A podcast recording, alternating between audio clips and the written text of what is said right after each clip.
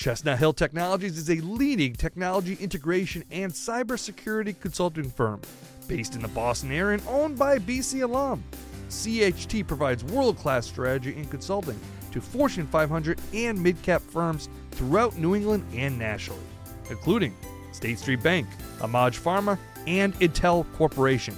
Check them out at chestnuthilltechnologies.com. That's chestnuthilltechnologies.com. Hello, everybody, and welcome to another Lights Camera Sports podcast presented by Chestnut Hill Technologies. I'm your host, Mike Galtieri. Uh, you know, folks, so happy. Uh, July's right around August coming, and that means college football. And with that, we are so lucky to have on the one and only Phil Steele. You know him from the Phil Steele uh, college football preview magazines year in and year out. Phil, thank you so much for the time. And what year are we on with the magazines? I'm on year number 28. Hard to believe, 28 years already for the magazine. Uh, but uh, each and every year, we we try to make it a little bit bigger, a little bit better. Well, Phil, thank you again for coming on, and talking a little about BC football and the ACC in general. First of all, let me. How what do you think of the magazine this year, and what was the process like in the spring and summer? I always like to hear about the behind the scenes with you. Yeah, and I think the best way to look at it uh, would be uh, just I'll explain how we uh, one one team was, uh, and that was USC. Uh, I write the magazine in three parts, and the first part is a postseason write through. And what I do is read every article is written about the team for the entire season. Really get into a good ebb, uh, what, all the ebbs and flows of each position, uh, and feel you know like I was just completely immersed in the team. And then I write it. Uh, the uh, first part is. Um, was the uh, saying what kind of shape was the unit coming into last year, what happened last year, and what kind of shape are they heading into this year. And at that point, USC was middle of the pack in the Pac-12 because they only had 11 returning starters.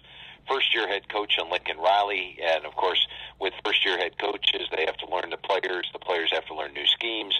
Don't have a first full recruiting class coming in, so they're about middle of the pack. Now, the second right through process of the magazine is in the pre-spring, right before spring practice starts. We add in the, the freshmen, any signees coming in, any players hitting the portal, and make some adjustments to the power ratings, make some adjustments to the text. And then the third one is after I talk to the head coach. And this year I talked to probably 120 of the 131 head coaches. And ironically, I talked to Lincoln Riley the day they signed Jordan Addison. Now all of a sudden that USC team had Caleb Williams at quarterback, his quarterback from Oklahoma who knows the system, my number one rated quarterback out of high school last year. Uh, number two rated wide receiver out of high school last year, Mario Williams, also come over from Oklahoma. Travis Dye, a thousand yard rusher from Oregon. Jordan Addison, the Biletnikoff winner at wide receiver. And when I talked to Riley, one of my main concerns was the offensive line, and he said he really liked the top end experience they had and didn't expect to inherit this much talent, which made me feel better. Defensively brought in about 13 transfers, including Shane Lee, who started 13 games as a freshman for Alabama.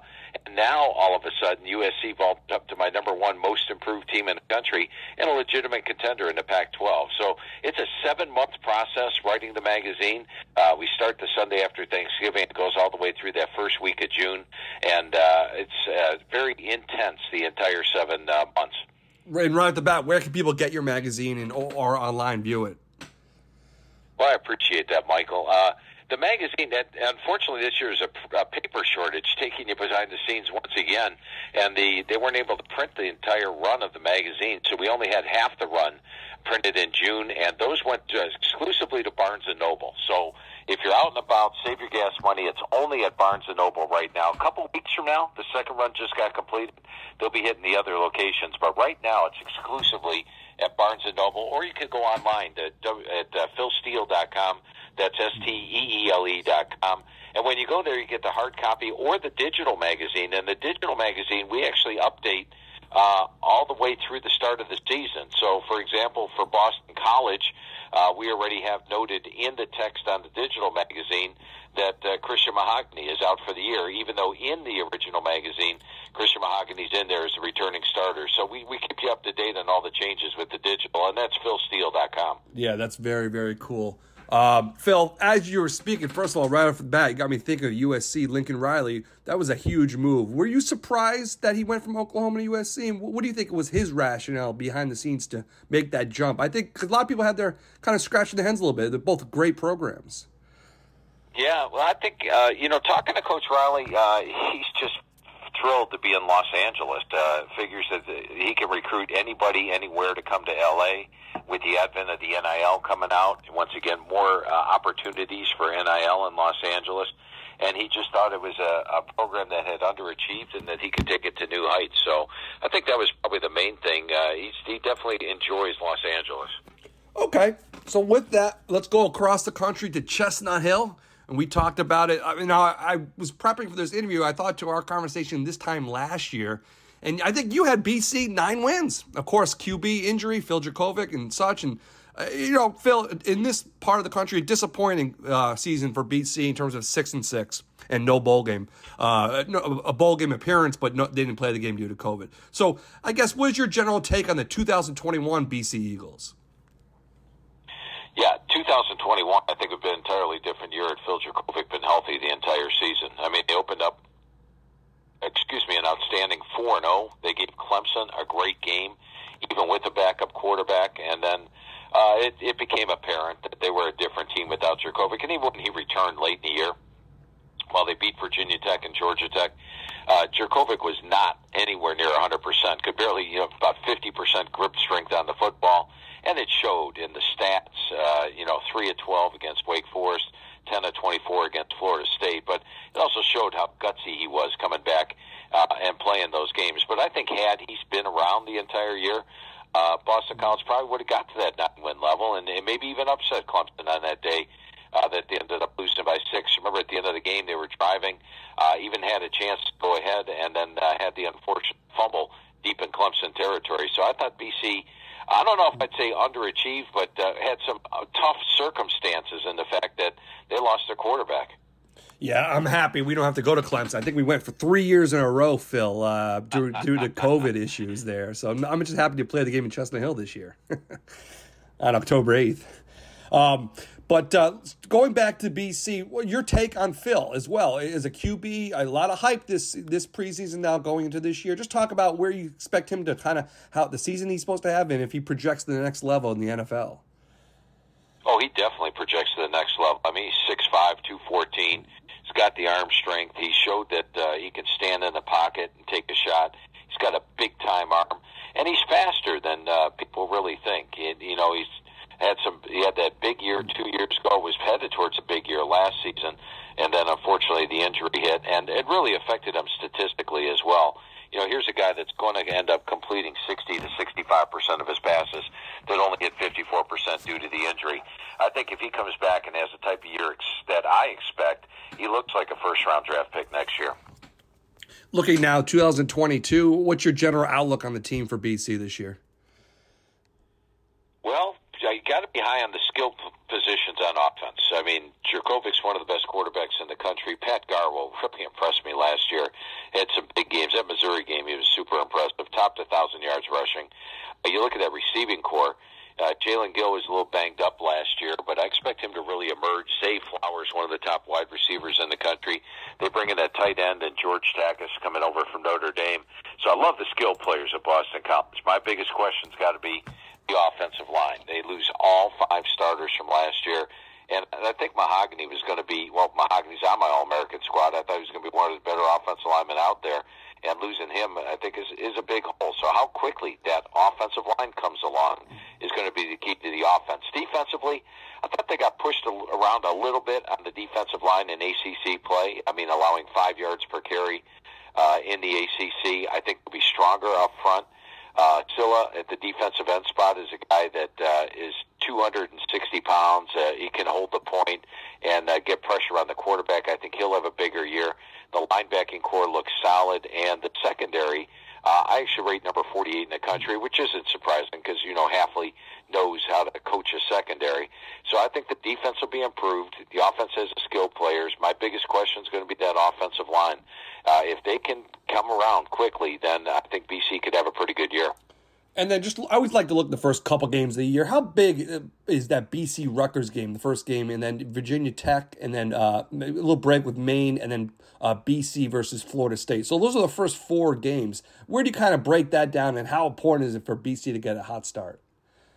Oh, very important this year to get the hot start because you look at the uh, the back end of the schedule. We're playing at NC State, at Notre Dame, at Wake Forest, all in the final uh, six games of the year. Makes it pretty tough. Of course, playing Louisville and Clemson are tough in October as well. So that's a you know in October they play three really uh, among the top ACC teams.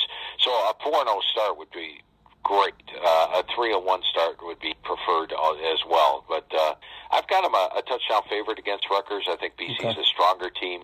Greg Schiano's doing a phenomenal job at Rutgers, and he, he has his best team in his three years. But he did lose a lot from last year's squad. So I think Rutgers is probably one step away from getting to a bowl. And I know they made a bowl last year. Remember, they had a losing record, and then uh, hastily went and go, went played the bowl game against Wake Forest. That's right. Virginia yeah. Tech, I think, is going to be the key game here. You know, VT as a first year head coach, they're learning new schemes both offensively and defensively. Uh, Blacksburg's an extremely tough place to play. Crowd's going to be loud. But uh, I think that's one game that BC could go, potentially go in there and steal. The main game, no question, I think they win that one. And then Florida State. Uh, Florida State is an improved team. I've got Florida State about a touchdown favorite in that game, but it's not a game that BC uh, cannot win. I think the potential's there. Tough loss last year against Florida State. We'll see if they can pull that one out. But I think a three-one start in BC's in pretty good shape. Yeah, that Blacksburg game's eight o'clock as well, so that's that will be interesting. September tenth, Blacksburg. Sandman. uh, okay, uh, you know, Phil, uh, you got me thinking. We've talking about Rutgers and kind of Northeast football recruiting. What's your take on BC recruiting and going against the, you know, the Rutgers, the Pittsburghs, uh, the Syracuses, and even the Penn States of the world up here in the Northeast? Yeah, I think they got the right coach to do that. Jeff Hafley's a young, energetic coach. Uh, pretty much tells it like it is too, which I think recruits really like to hear. And uh, I, I think that he's a guy that can come in and get solid recruiting classes each year and be able to compete against those guys. So I'm, I'm I like Hafley as a not only as a coach but as a recruiter. And you know we're kind of in a BC bubble up here in the Northeast. We're probably a little biased. Uh, realistically, you know we talk about eight wins, nine wins. In, in your take from a national perspective, what's the outlook on Boston College? Can it, you know, can it turn into a Clemson five, ten years down the road, or will we? Do BC fans should they moderate their outlook and you know kind of expect a seven and five and maybe a, a good year every four or five years when they get ten wins, something like that? What's your general, the national take on Boston College? Chestnut Hill Technologies is a leading technology integration and cybersecurity consulting firm based in the Boston area and owned by BC alum. CHT provides world class strategy and consulting to Fortune 500 and mid cap firms throughout New England and nationally, including State Street Bank, Amag Pharma, and Intel Corporation. Check them out at chestnuthilltechnologies.com. That's chestnuthilltechnologies.com. No, I, I know that we went through uh, what uh, under Addazio there was uh, five seven win season, the six win season, and a three win season, and uh, in, in a couple of those years, they could easily have got to the eight or nine win level. I think Jeff Hafley will have them up there, and I, I think the potential is there uh, to compete for the the top in the ACC. Now, granted, we don't know where the conferences are going to be three, four years from now, so it's tough to look that far in advance with all these conferences shifting around. But uh, I think Hafley can have this team poised to, to be actually be an ACC contender rather than a team that maxes out at uh, you know a seven win season is a good season. And then with the BC, uh, excuse me, the scheduling in the ACC, what are your thoughts on the three three five outlook? And I know not this year, but getting rid of divisions going forward after that. And BC's partners is Miami, Pitt, and Syracuse. Wow. Well, Miami's not a great partner. Neither is Pitt because they're playing those two each year. Uh, those are going to be tough games. Pat Narduzzi's doing a phenomenal job at Pitt, and uh, I think Mario Cristobal all you have to look at the current Oregon roster that they have, uh, loaded with talent. Cristobal did a phenomenal job recruiting in Oregon. He'll do a phenomenal job recruiting in Miami, which he's very familiar with. Syracuse isn't too bad. Uh, I like having them as a yearly, but uh, at least Clemson's not one of the yearly ones, so uh, you got to look at it that way. I, I think it, I think Boston College Fair is okay there. I think they're trying to go off go after some old Big East vibes with that grouping. You know, kind of like the Northern Division of the ACC in a way. There you go. That makes sense. Um, okay, Phil, before we put a bow tie on BC, before we go to the ACC, just want to get your record prediction. What do you think? The 2022 BC Eagles? They were a tough one for me to forecast. Uh, you know, if everything breaks well, Uh, I could see this team getting to, to seven, eight wins this year, but uh, you know the potential is also there for a six-win season. I think there'll be a double-digit favorite at Notre Dame, at NC State, and home against Clemson, and a touchdown. I mean, underdog, I should say, against those three, and then a touchdown underdog against Wake Forest and Florida State. So that's five games that are going to be tough this year. Doesn't mean they're unwinnable, but I would put them as a touchdown plus dog. Uh, all the other games fall into the winnable category. Now, you're not going to necessarily win all those. So if I had to come up with a hard number, the over-under on Boston College is six and a half. I think that's priced accurately. Uh, if they can keep Phil Jurkovec healthy and the offensive line develops, I would go over the total. If the offensive line doesn't keep Jurkovec healthy and they end up with a backup quarterback again, then they probably go uh, to to the six and a half or to the six level, I should say. But it's a, it's a tough team to forecast this year. I, I think they will make a bowl game though. And the last question the beat the schedule. We have a lot of UConn fans in our neighborhood here. Uh, back door. What's your take on the BC UConn matchup, and how big a favorite is BC in that game? uh, I've got I've got BC uh, only a 21 point favorite in that game. Connecticut's coming in fresh off a bye. Uh, Boston College is off Wake Forest. They've got Duke on deck, so that's a plus there. And going over Connecticut with uh, Coach Mora, he's going to have them competing on a weekly basis. They've got uh, pretty good quarterbacks with Ta'Quan Roberson coming over from Penn State, Tyler Fumanichuk or Fumachun coming over from or being there last year and and doing pretty well last year until until he got injured. I think there'll be a much more competitive Connecticut team, but I got BC a three touchdown favorite in that one. Okay, so it sounds like you like a high potential BC, maybe eight wins. That, that you know that I think a lot of BC fans would be happy with eight wins, maybe even nine wins. That'd be a, a big success and a nice step up for Coach Hafley. It sure would, and uh, I think he is going to be the offensive line development and health of Phil uh, Jurkovec, keeping him healthy. Okay, Phil, a couple more minutes before I let you go here. Just now, the ACC is a general. What BC perspective? What should we watch out? What other teams should we fear? Uh, what's going on in the ACC? Well, last year was an unusual year for the ACC. Clemson didn't even make the ACC title game for crying out loud, and and one of the reasons I have for that is that last year when I talked to the head coaches, uh, going over the squads with them, uh, almost every one of them, 90%, said this is the most experienced we've ever been due to COVID. Everybody had everybody back. The only uh, teams that really lost anybody last year were the biggie, the big boys that lost players in the draft. Uh, Clemson didn't make the ACC title game. Ohio State didn't make the Big Ten title game. Oklahoma didn't make the Big 12 title game. Heck, even Alabama lost to A&M, struggled against both Florida and LSU, and should have lost Auburn last year. So the big boys struggled last year when everybody had a big advantage on them experience wise. This year, as opposed to everybody having 17 to 21 returning starters, it's more of a level playing field. And I think Clemson returns to power in the ACC. They've got the, they'll have improved quarterback play with DJ Uiagalelei, who dropped 20 to 25 pounds this offseason, and they worked on him getting the ball out of his hands faster offensive coordinator Streeter told me that uh, he felt he was a vastly improved QB this year. And if he's not, they've got Cade Klubnik right behind him, who's been number one quarterback out of high school and looked pretty good in the spring. They've got a dynamic backfield with Shipley, Pace, and Mafah. Uh, the receiving corps looks solid, and the offensive line will be improved. And defensively, I mean, that defensive line's the best in the country, which means they have one of the best defenses. I've got Clemson favored in all their ACC games. Their biggest contender in the Atlantic Division this year, Mike, is uh, NC State. NC State has got 10 returning starters on defense. They actually have my number two rated linebacking corps in the country and number three rated secondary in the country. They have a solid offensive line and a veteran quarterback in Devin Leary. Uh, they do have to play at Clemson, which is why I didn't pick them to win that division, but I think they'll be a true threat. You can never count out Wake Forest and Dave Clawson. He ribs me every year for pick, finishing higher than I picked them the previous year. You know, he goes, "Where are you picking us this year, Phil?" I thought I had them last year, Mike. I, I picked Wake Forest second in the Atlantic. So the only way that he beats me is by actually winning the Atlantic and topping Clemson. So what does he do? He wins the Atlantic and tops Clemson, and, and ribs me about it again this year. So I, Wake, you have to consider as a contender, and I think with Louisville, much like BC, if their quarterback Malik Cunningham stays healthy they have the potential to contend in the Atlantic Division. So those are to me uh, the four teams besides Boston College that would be at the top. Now in the Coastal Division, I think it comes down to Miami of Florida against Pitt. Pitt does have to play Miami in the season final, which is an advantage of Miami.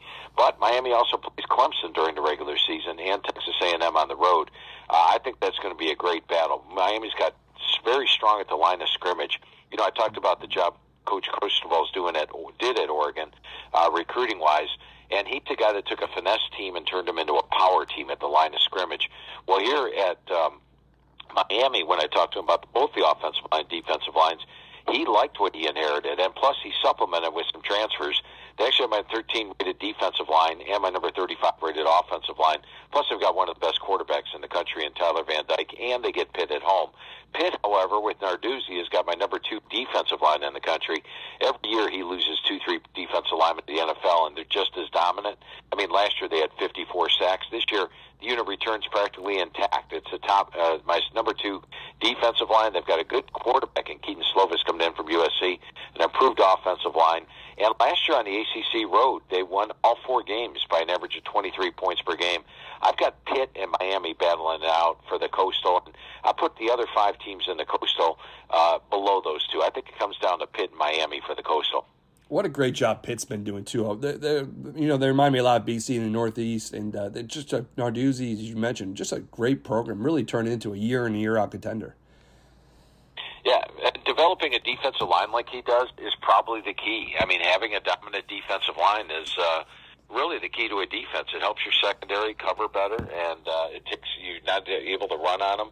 And uh, that's really been the key for Narduzzi. He's done a phenomenal job there. And then just the ACC as a general now, Phil. You know, what's your take on conference realignment down the road? I know it's tough to predict, but just obviously the ACC is not in the strongest position. What's your? How do you think this shakes out in the next couple of years in the conference as a whole? We'll see where the next shoe is to drop. Yeah. I mean, it could go a number of directions. Uh, you know, if somehow Clemson was to leave the ACC for the SEC, then I'd say, oh, we're, it might be a, a little struggle. But in the same token, if they get a couple, I have no clue where it's headed, Mike. I mean, yeah, no one does. Uh, really. If you asked me uh, about the conferences last year at this time, I would have said, hey, the Big 12's done. I mean, they, they lost Oklahoma and Texas. There's no way that they survive. And now the Big 12 looks like it may be a predator on the Pac 12. Who knows even how that's going to shake out? So uh, I don't think anybody really knows what's going to happen. Maybe a couple of press presidents of the schools do. Maybe a couple conference commissioners do. But uh, at this point, I have, I have no clue how it's going to work out. And then uh, last couple minutes here, just Phil, your national perspective. Who who are we watching? Who are the big contenders? Obviously, you got Alabama, Georgia. Who else uh, will emerge this year? You think 2022?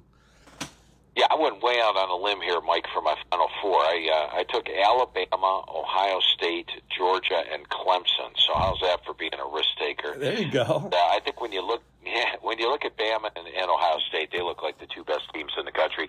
Ohio State's got the best offense and improved defense. Bama's got the best defense and a top five offense to go along with it. And I think that would be a great title game. If you're looking for somebody to sneak into the party, uh, somebody nobody's looking at to make the title game right now I'm going to go with Utah. And uh, Utah showed last year that they could play with Ohio State in the Rose Bowl. Probably should have won that thing. This year, Utah's strong at the line of scrimmage. As always under Whittingham, they've got my number six rated offensive line, number 17 rated defensive line. They also have my number 11 linebackers, number 12 DBs. So a top notch defense. Offensively, Cam Rising is back. Uh, they opened up with two losses in their first three games last year. But then Rising took control of the quarterback position, and they were a different team after that. They got a number 12 set of running backs to go along with that top-notch offensive line. And when I look at their schedule this year, I've got them favored in all their games. The only game I, I've got rated as a toss-up is the Oregon game, and that's a team that last year they beat 38 to 10 and 38 to 7. So it wouldn't surprise me if Utah ran the table this year, and if they do, an undefeated Pac-12 champ will make the playoff because Georgia and Clemson, the loser of the SEC title game, would have one loss. Very, very interesting. You're right. Utah Utes. A lot of times you forget about them, but they're, they've emerged the last 10 years as well. What a program and a great addition for the Pac 12. Uh, all right, Phil, thank you so much. And before we let you go, just I always love to hear. Give us the my listeners your day to day life on a Saturdays in the fall. Just love to hear your routine and how many games you watch. I always find it fascinating. I appreciate that, Michael. Yeah, I try to stay on top of all 131 teams, so I got a setup where I have 12 TVs in front of me, and I am actually watching 12 games all day long, all the way until that doggone Hawaii game ends at 3 in the morning. but if you check out page 2 of the magazine, it's got a picture of the 12 TV setup, and uh, it's uh, it's one of those where Saturday just don't walk in my office and try to talk to me because I'm trying to follow 12 games at the same time, and it keeps you busy all day long. But it's uh, it is definitely a labor of love. When do you do the yard work or the chores? That's uh, for Sunday or the rest of the week, I assume. Somebody else, probably. I'm working 102 hours a week during football season, so it's it's tough for me. There, there you go. There you go. All right, Phil. Last thing, where can we get your publications online and in print? One more time, and just give us a shout out. I appreciate that, Michael. Once again, if you're out looking for the magazine, save your gas money. Head to Barnes and Noble right now and pick it up. And they they've been selling out at some locations, so make sure you get it right now. Or you could probably at the start of August get it at other other locations. 352 pages, three to four times the amount of any other college football preview. And go to philsteele.com, and when you go there.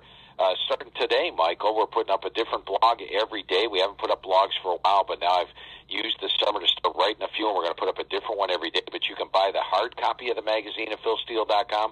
You can buy the digital version of the magazine at philsteele.com, which is updated with all the changes that happened since we sent it to the press. And you can also get information on my newsletter and website more. But that's Phil Steele, S-T-E-E-L-E dot com.